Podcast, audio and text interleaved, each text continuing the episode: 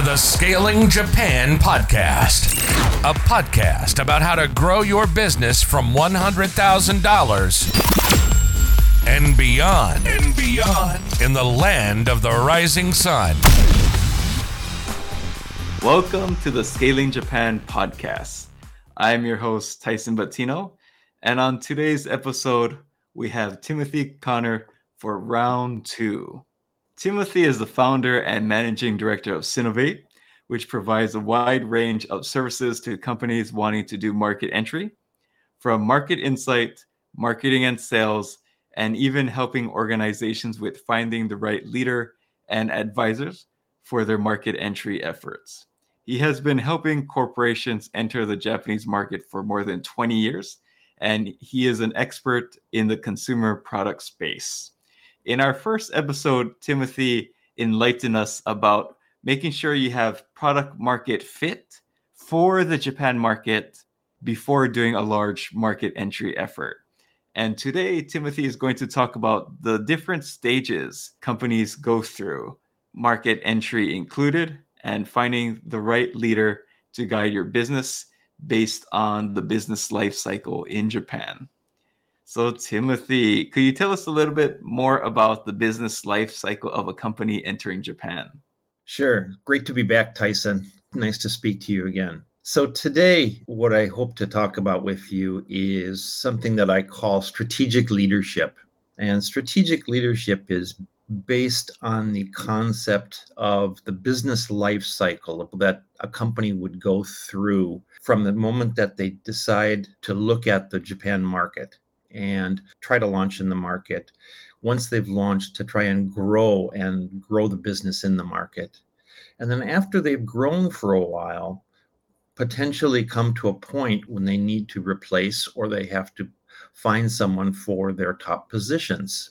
When they need to find someone as a permanent CEO or country manager, or perhaps they've got a sudden blank and they need to make a change in their leadership and they can make use of something that we call interim leadership to a point where perhaps the business is, has gone okay, or maybe it's gone awry somewhere and you need to make some changes, some transformations, or potentially you have a business going and you want to start something new. And so going through this whole life cycle of a business in Japan, that's what I call strategic leadership. Gotcha. Thanks for that. So for the business life cycle, so I guess the first stage would be market entry. I guess my assumption would be the next stage would be growth. Uh, but could you highlight the business life cycle? Sure. We have launch leadership, which is market entry, followed by the stage when you grow, which is growth leadership, which is then followed by making a change to leadership, which is interim or strategic change leadership, followed awesome. by transforming the business, which is transformation leadership. When you start something in parallel or you completely change and restructure the business. Excellent. And uh, the reason I want to get you to talk about this topic is I've met quite a few country managers, and sometimes I really got the sense that I think the person they hired was very talented experience, but wasn't really a match for the stage or what the company was looking for at that moment. They probably didn't do enough due diligence or maybe a lack of understanding on their end of actually what is needed for this stage. But that's kind of my experience with leadership and country managers leading market entry. Yeah, could you tell us a little bit more about why choosing the right leadership is so critical? Let's stop and, and think about launching a business into Japan. Depending on the sector that you're in, the person that you need on the ground, the first boots on the ground, so to speak, can be very, very different depending on the sector. If you're coming into a, for example, a highly regulated business sector, you're probably going to need someone who's very well versed in the regulatory environment that you're entering. Whereas if you're coming into a sector that's very much a fast moving, for example, fast moving consumer goods, you might need someone who's very sales oriented. So the first person on the ground might be a sales type person. Mm-hmm. And choosing the right person is very, very important. And the way to think about that is what is just this what do you really need to get launched in Japan? Unfortunately, many, many companies, when they come and they try to launch in Japan, I think pretty much everyone already in Japan will empathize with this. You assume that what you're doing in another country or in another international market, you can just imprint onto Japan and do the same thing, follow the same playbook. As we all know, that's absolutely not going to work. Japan is a very specific market. There are very specific aspects to it. It's the third largest economy in the world, but it's probably the most developed and surely, in terms of the consumer market, the most competitive simply because of all the structures that are in place. And so you need to be able to see that to find the right person who's going to be able to navigate that for you. And I think a lot of things I've seen was uh, they hired more of an operator where they just needed a deal maker to get the product launched. Sure, that's definitely true. And you know, we talked a little bit um, in our other episode, and it's worth mentioning again that getting anything done in Japan, pretty much across the board, I think pretty much everyone will agree, takes about three times as long. Things take a lot longer for many, many reasons. You have all of the various structures that you need to learn and navigate when people first come in, when companies first launch in Japan, they don't, they really underestimate the importance of relationships and connections and how building those relationships from day one will set the stage for success or not in this market. So I think that's one reason, like, you know, let's say underestimating the amount of time it takes or the skills needed. But what are some other reasons why company choose the wrong leadership in the first place? One of the more common examples I've seen of mistaken hiring in the beginning, um, there are two versions. One is we're going to Japan, so we have to hire a Japanese person. And if we're going to Japan and we have to hire a Japanese person and we know, don't really know the market, the only pool that we can work with are Japanese people who speak English. And suddenly the whole idea of being able to communicate with somebody sort of overwhelms the need to look at what are the critical skills that this person might need. And you might end up with the first person on the ground is a local Japanese person who really doesn't know the market. The other version is when you come into a market and you hire somebody who's like yourself. You hire someone who you like because you get along with them well, regardless of nationality.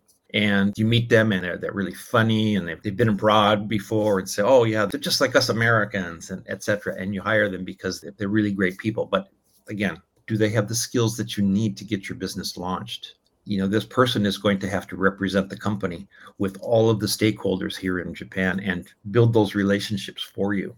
Are they going to be able to do that or not? This is a really key consideration and it's crucial to success. Yeah i've seen it go wrong uh, many many times. I think you also mentioned before like also kind of maybe a lack of awareness of the people available. That's true. You're only dealing with a small pool of people who speak English.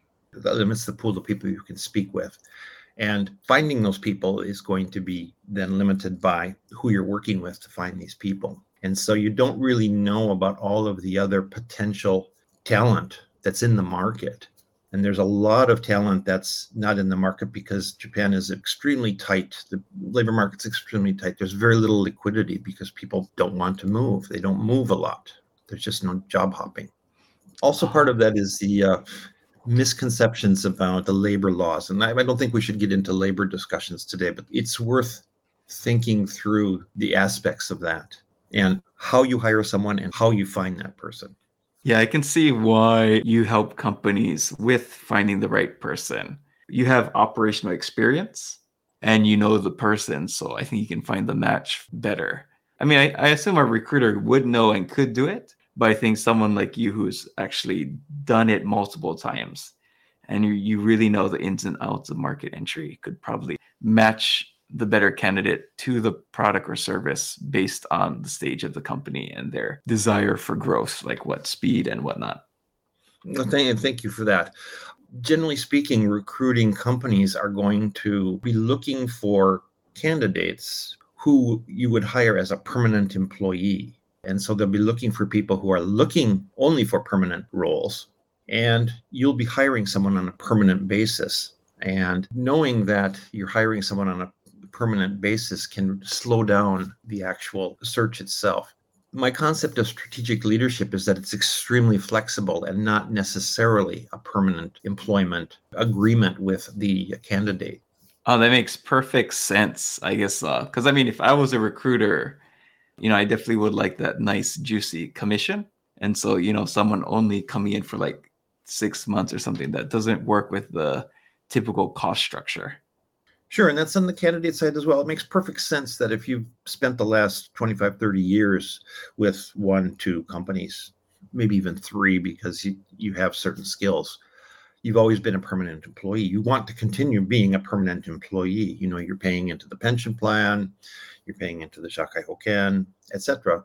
And so it's a big leap to go from there to a not permanent role or perhaps a launch startup role as well, especially for Japanese. And so this is where you can consider, and this is why I, in terms of strategic leadership, perhaps you don't need a Japanese person. There's a huge pool of Japanese people who have skills like this, also non Japanese who have skills in the market as well. And so if you actually stop and consider that maybe I don't have to have a Japanese national, maybe the skills I'm looking for are better delivered by a non Japanese, really opens up the size of the pool of people that you could potentially speak to. This is part of the idea as well that there's a, a large group of people who are not necessarily looking for permanent roles. I can definitely see how just focusing on Japanese would who can speak English is like extremely limiting your options. Yes, it's a it's an unfortunate aspect of the entire market here that pretty much every recruiting company will, will lament is the lack of English speakers. Although I think that slowly but surely it's growing, but a lot of these uh, English speaking people are not in large corporate companies. If they've been abroad for a, a few years and their their English is good and they've learned a lot about the world, they're probably going to be a bit more, mm, let's say, liberal in their approach to work. And they may be in startups or they may be working on their own, but they may be out of that sort of pool of potential candidates um, that traditional recruiting companies would work from. Yeah, it makes sense. And kind of, I noticed that I had a bias, like I think last year, I was like, I wish there's, you know, more talented marketers in Japan or more talented salespeople. But when I really dived into the non-English speaking, like, you know, just Japanese speaking market, uh, because I do have N1, I just realized, oh my God, there's actually a ridiculous amount of really talented people. But it's just because they're not in the English speaking Japanese world, you tend to not see like really there actually is a lot of talent here. That's correct, especially when you're launching there's a skill set that you need to get launched. It might be the regulatory knowledge, it might be sales skills, it might might be market strategy as well, trying to find the right channels. And English might not be necessary to launch the business, is my point. Thank you for listening to this episode of Scaling Japan. In addition to serving as your fine host, I also provide advisory and coaching services to business owners who want to 2x, 5x, and even 10x their business. So stop holding your company and your team and your employees back and let me help you and your company scale. Find more information at scalingyourcompany.com. Now back to the episode. Yeah, so let's dive into the types of leadership that is in your excellent article, which we will be referring to in the notes. But yeah, could you tell us more about the types of leadership, starting with uh, launch leadership? Yes, we've sort of been talking around launch leadership here, which is the person that you need to get launched in Japan. Depending on the type of launch that you're going to do in Japan, I would ask you to reference the other podcast that Tyson and I did. Are you going alone? Is it a 50 50 partnership? Are you doing an export model to a distributor? The type of person you need might need distributor management skills, or they might need team building skills, or they might need those regulatory skills. Really doing good due diligence before you enter the market on how you're going to enter the market. And then what are the skills that person is going to need in the market, as opposed to how well do I get along with that person? You might want to subjugate your own ability to speak fluently with someone to their actual strengths and the skill sets they have. Once you get off your weekly call of one hour with them, for the rest of the week, they're going to be out knocking on doors or calling people or speaking to regulatory agencies, all of these things. They need to be good at that to get you launched. So, looking hard at the skill sets to get up and going and making sure that these people, as well as yourself, are choosing the right partners and getting the right relationships in place early on. It's absolutely critical to good launch leadership to get all of the partners in place. You're getting all the pieces in place um, and making sure that they're stitched together properly so that they work well. Where we mentioned quite a few distribution channels last time with Timothy. And in a future episode, we're going to talk about actually how to choose the right distribution channel for your product or service. Mm, perfect. Let's say that you've got the right person in and they've got your business up and going. The uh, example I often use, and I get a yeah, yeah, yeah from people who understand this. They've gotten in, they've taken your business to five, ten, maybe even 15, maybe 20 people. Then it's time to sort of ramp up the business. You want to get growth going, and it's going to take a while to do that. So, after growth launch leadership, is a person who's gotten your business from zero to 15, 20 people, is that the right person to take you to 100 people and 150 people? Chances are very high that it's not the person. I love founders and entrepreneurs. They aren't necessarily growth leadership. The person that can take you from 20 to 100, 150, 200 and bigger is going to have a different skill set. There's a great example of founders who have not realize this. and, and I think um, Google is a famous story, right? Um, the two founders perhaps ran themselves a bit too long before they finally realized that they needed an adult to run the business, and they brought Eric Schmidt in, and that's when Google really took off. I was actually say a big part of my paid advisory mentorship coaching is I'm helping leaders who are very good at launch transition to the growth stage. So just really helping them change their mindset from doing things that is good, but doing things that scale or doing things that multiply your time.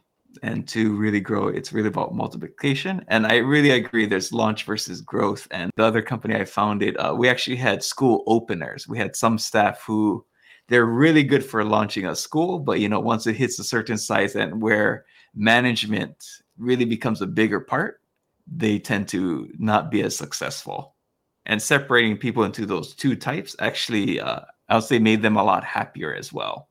That makes perfect sense tyson. You're sort of touching on an aspect of getting management systems in place. To scale as you mentioned is all about getting the initial and uh, the management systems in place so that you have a foundation to stand on in order to scale. Part of that is also going to be uh, getting the culture going in some way from even if you're a huge company in in another country you've launched here and you're going to have to bootstrap a little bit. Um, and so going from bootstrap mentality to growth and scale mentality it, it's a different way of looking at the business and thinking about it isn't it? Yeah and i find people who are really good like or where that you know that one-to-one relationships like i really see them excelling at like you know the launch leadership or like you know really good at sales or just really pushing pushing pushing but when it comes to the growth stage it's like less about that one-on-one interactions but how can that one-in-one interaction turn into a you talk to that one person which then translate to 10 people being on the same page. I guess another one is uh in launch leadership you know flexibility is very important. Being able to adjust to a lot of challenges happening on the spot but you know when you're growing if you change your mind every week, I mean, you're going to drive the staff crazy.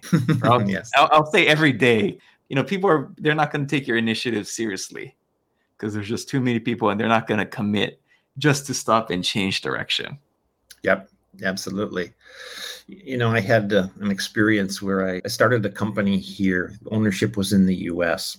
They hired me to start the business it was in a rather regulated industry and so i had to get up to speed on regulatory things quickly which luckily i was able to but separate from me they had hired someone for operations.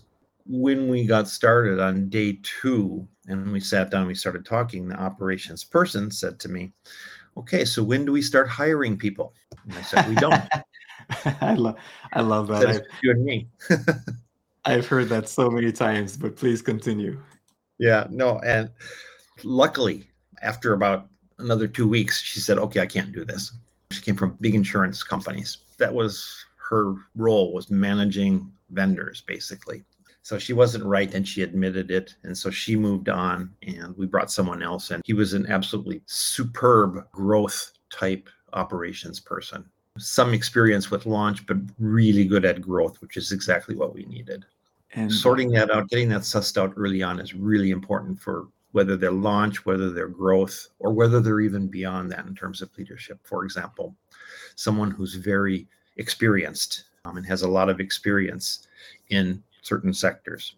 Yeah, and also I guess for like the growth leadership, I mean we dived a little bit into like the personality type. Do you think you could elaborate a little bit more about like the right type of person who's actually really a growth stage person? You know, growth leadership candidate or person is going to be someone who understands launch and has experienced it perhaps, but they also understand the, the need for structure and they're able to help create structure uh, because you need to in order to grow and to scale you need to start building teams and turning things over to your team to various teams. Whereas a launch leader is going to be hands-on uh, just by default and so knowing how to structure the business so that you can scale means that they need to be experienced in in that sort of an organizational structure as well you still need to maintain some flexibility as you grow Definitely. A really good launch leader definitely have to be hands-on.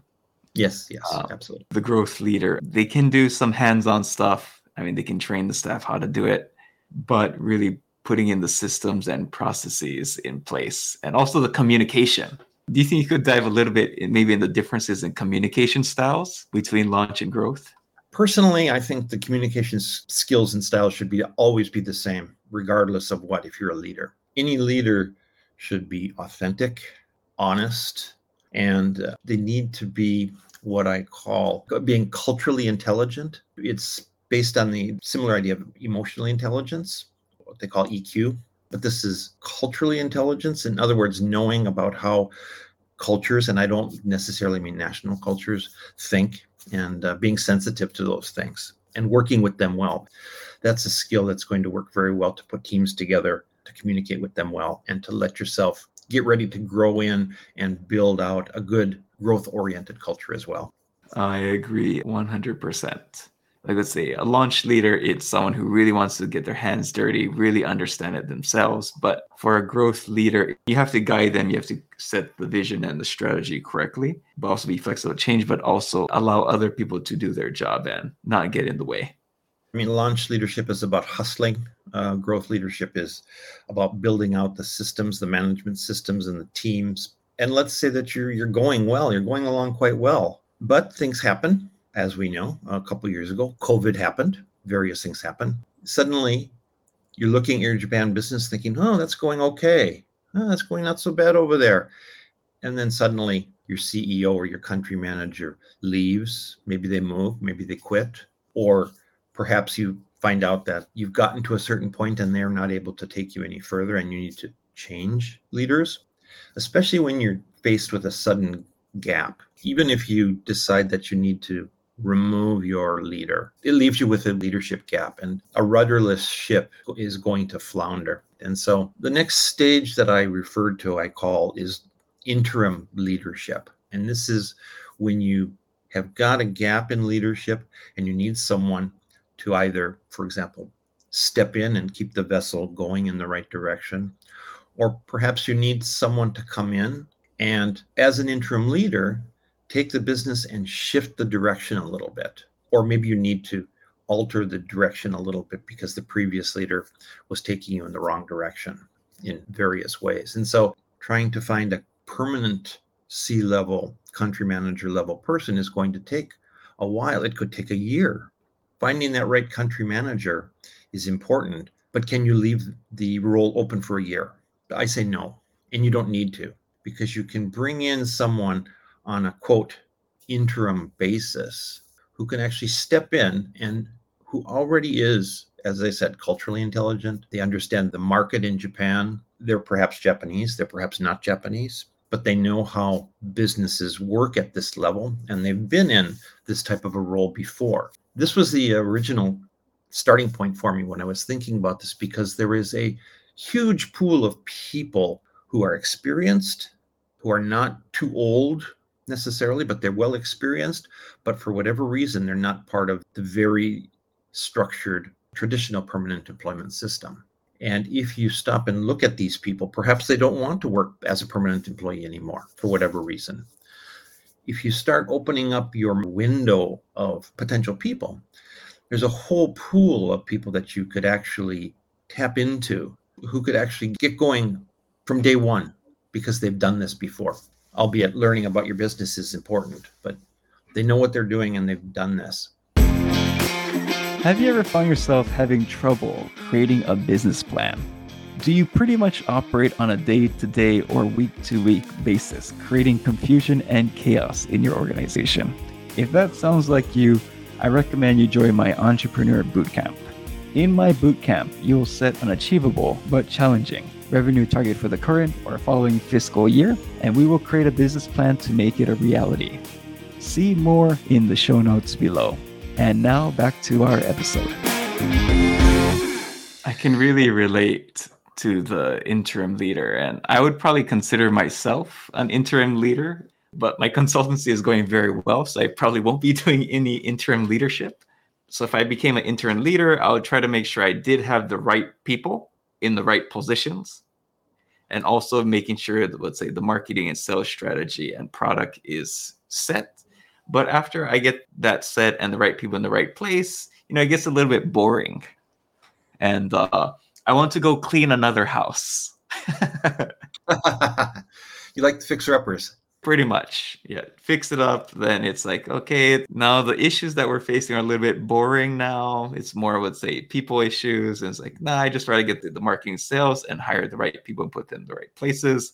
So when the next leader comes in, they don't have to work on fix it mode. They can work on scale it mode. Sure. I mean, I, I had an experience that put me onto this where I came in as an interim leader outside of the normal structure of the business. I, I went, went in for three months. After three months, the leader that was in place left. And it turned out that I was actually better set up to be the quote unquote permanent or long term leader of that business. And so often you can look at an interim leader and if you have a good relationship with them as if hq and the leader has a good relationship you can see after six months of search or eight months or nine months of search do you really want to bring in an outside candidate or is the person who's been running the business are they actually potentially a good long-term leadership solution for you um, and do they want to maybe they do so I wouldn't refer to it as like a probationary thing, but in a way, it's sort of getting to know each other. Especially at that level, you want to make sure that you're understanding your leader well, right? I did experience that in my other company as well. We have a couple people who I'll say they're world class senior level people, but they just don't want to work for one company. They want to work for multiple companies. So, you know, they split their time. But from our end, we get someone who's world class, which might actually be hard to get someone at that level full time and we can kind of get them and they can really build up that team and provide the knowledge and skills necessary that would actually be hard to access full time. That's exactly a good point. Thank you for bringing it up because a lot of the things we're talking about now, interim leadership, and for example, if you need to make a big change or start something new, you may not be able to bring on someone who's been a CFO for 20 years on a full time basis, permanent basis and perhaps you don't need it and those people perhaps don't want to work for just one company and they would love to put their skills to use in two three other companies and so this type of strategic leadership the beauty of it is that it's very flexible in that we're not talking necessarily about 9 to 5 40 hour week roles always it could be a more in some countries in the US they're calling it fractional leadership and particularly the, the fourth type of strategic leadership, which is very similar, is something that I call transformation leadership. These tend to fall into two categories. One is the complete restructuring when you need to completely change the business. You need a certain type of leader. Or if your business is going well, but you want to start something new that may be adjacent to it, but you don't want the existing resources to take the, their eyes off the ball. I have an hmm. example of someone of a company I'm talking to. They've been in business for 10 years in, in what they're doing and they're extremely good at it. And now they want to take part of what they do and they want to create a CPG business out of that. which is completely adjacent and completely connected to it, but they can't take their other operational people and ask them to work on consumer packaged goods and marketing. They don't have the right skill sets and they need to keep their other business growing. And so they're going to be looking for a very specific type of leader. And so that's starting a new strategic project is also a form of uh, transformation or, or strategic leadership here as well. And as you brought up, Tyson, that person could be a three day a week type of uh, C level person who does that, where they guide the team to get things done. Cool. Yeah. And I think you did a really good job explaining, like, you know, the flexibility of finding the right person. Thank you. It's, um, you know, any recruiting company is going to push permanent employment because that's what the market is based on. The, the whole Japan labor market is based on permanent employment, therefore, the lack of liquidity. And I don't think that we have seen enough, and we haven't seen a real market for this type of flexible strategic leadership um, develop yet. I wanted to, because yeah, you mentioned like fractional leadership in the U.S. and uh, in our case, um, my other company, it, a lot of the t- really top quality talent, it was through the CEO's network. But uh, is there actually a place in Japan to search for fractional like leadership? No, uh, this the market is very nascent, and there isn't necessarily a, a pool of people like that that's been developed yet sort of like uh, board leaders as well. There's no market for that as well. So it's that new. And I personally try not to use quote fractional unquote leadership because I think it puts the thinking into into kind of a small box. It's like, okay, that means part-time. And that's not really the way I want to look at this. I prefer to look at this as strategic. You're coming on to lead a strategic project or team or company. And the conditions thereof are very flexible and that could be for six months only for one year only it could be three days a week etc and the conditions of strategic leadership can and should be flexible is the way that i like to look at this.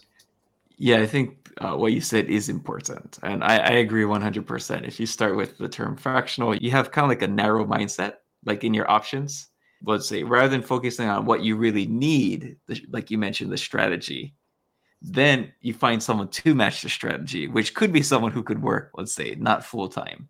But I guess if you start from the bottom and you kind of think narrow, that might bring you a narrow view, which will then limit your strategy and options. Sure, and the and you know on the demand side, companies are not going to come out and say, "I'm looking for a fractional CEO."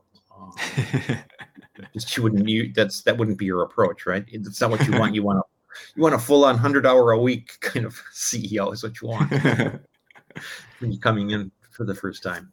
And I want to finish this episode off with, I guess, what are the advantages and disadvantages of using a Japanese or foreign leader?